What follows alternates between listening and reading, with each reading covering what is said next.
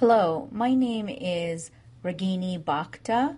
I'm a PharmD in Henderson, Nevada, in the United States. Um, and I'd like to discuss with you very briefly the concept of vitamin D supplementation in patients who have low vitamin D levels and they have cardiovascular disease. So on your screen, you will see a study from JAMA Cardiology. This study was published in 2017, um, so fairly recent. Um, and this study was really looking at randomizing people to get, um, they used a high dose oral vitamin D here, um, but people were randomized to get vitamin D supplementation or um, placebo basically uh, for a certain amount of time. And then the investigators were going to observe and measure the effects on their cardiovascular health. So patients were randomized to get a once a month dose of vitamin D or placebo. And in general, patients were uh, recruited who were not already on vitamin D supplementation. Um, so if you were already taking vitamin D because of a low vitamin D level, then you were excluded from this study. So really, the authors were trying to decide actually, could vitamin D supplementation be beneficial in preventing cardiovascular disease? Their outcomes were a lot of cardiovascular outcomes.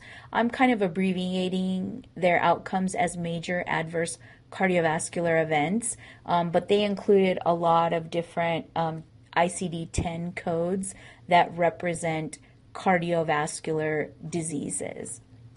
So, if you look at the baseline characteristics of this study, you can see that most patients were over the age of 60 and uh, and then if you look at the past medical history of these patients about a third of them actually more than a third of them 37% had a history of hypertension.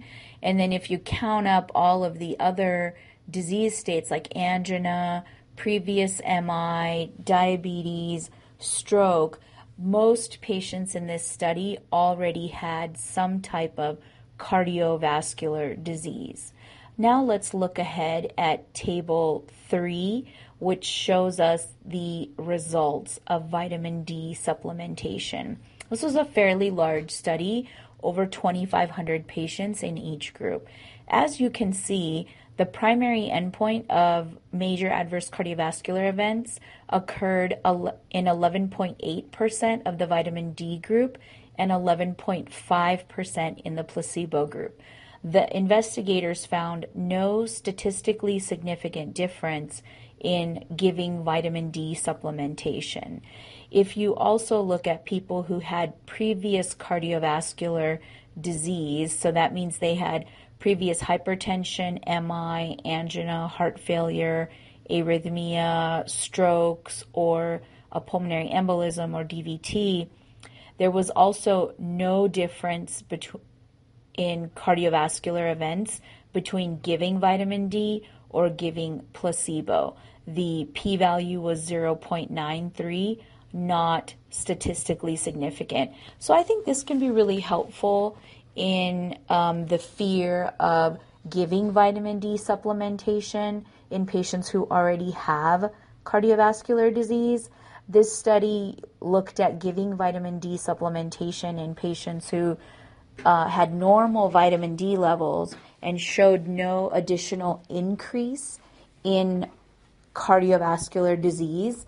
Um, so I think that this proves that in patients who have low vitamin D levels, it would be safe to supplement their vitamin D without increasing the risk of cardiovascular disease. Uh, thank you so much for your time.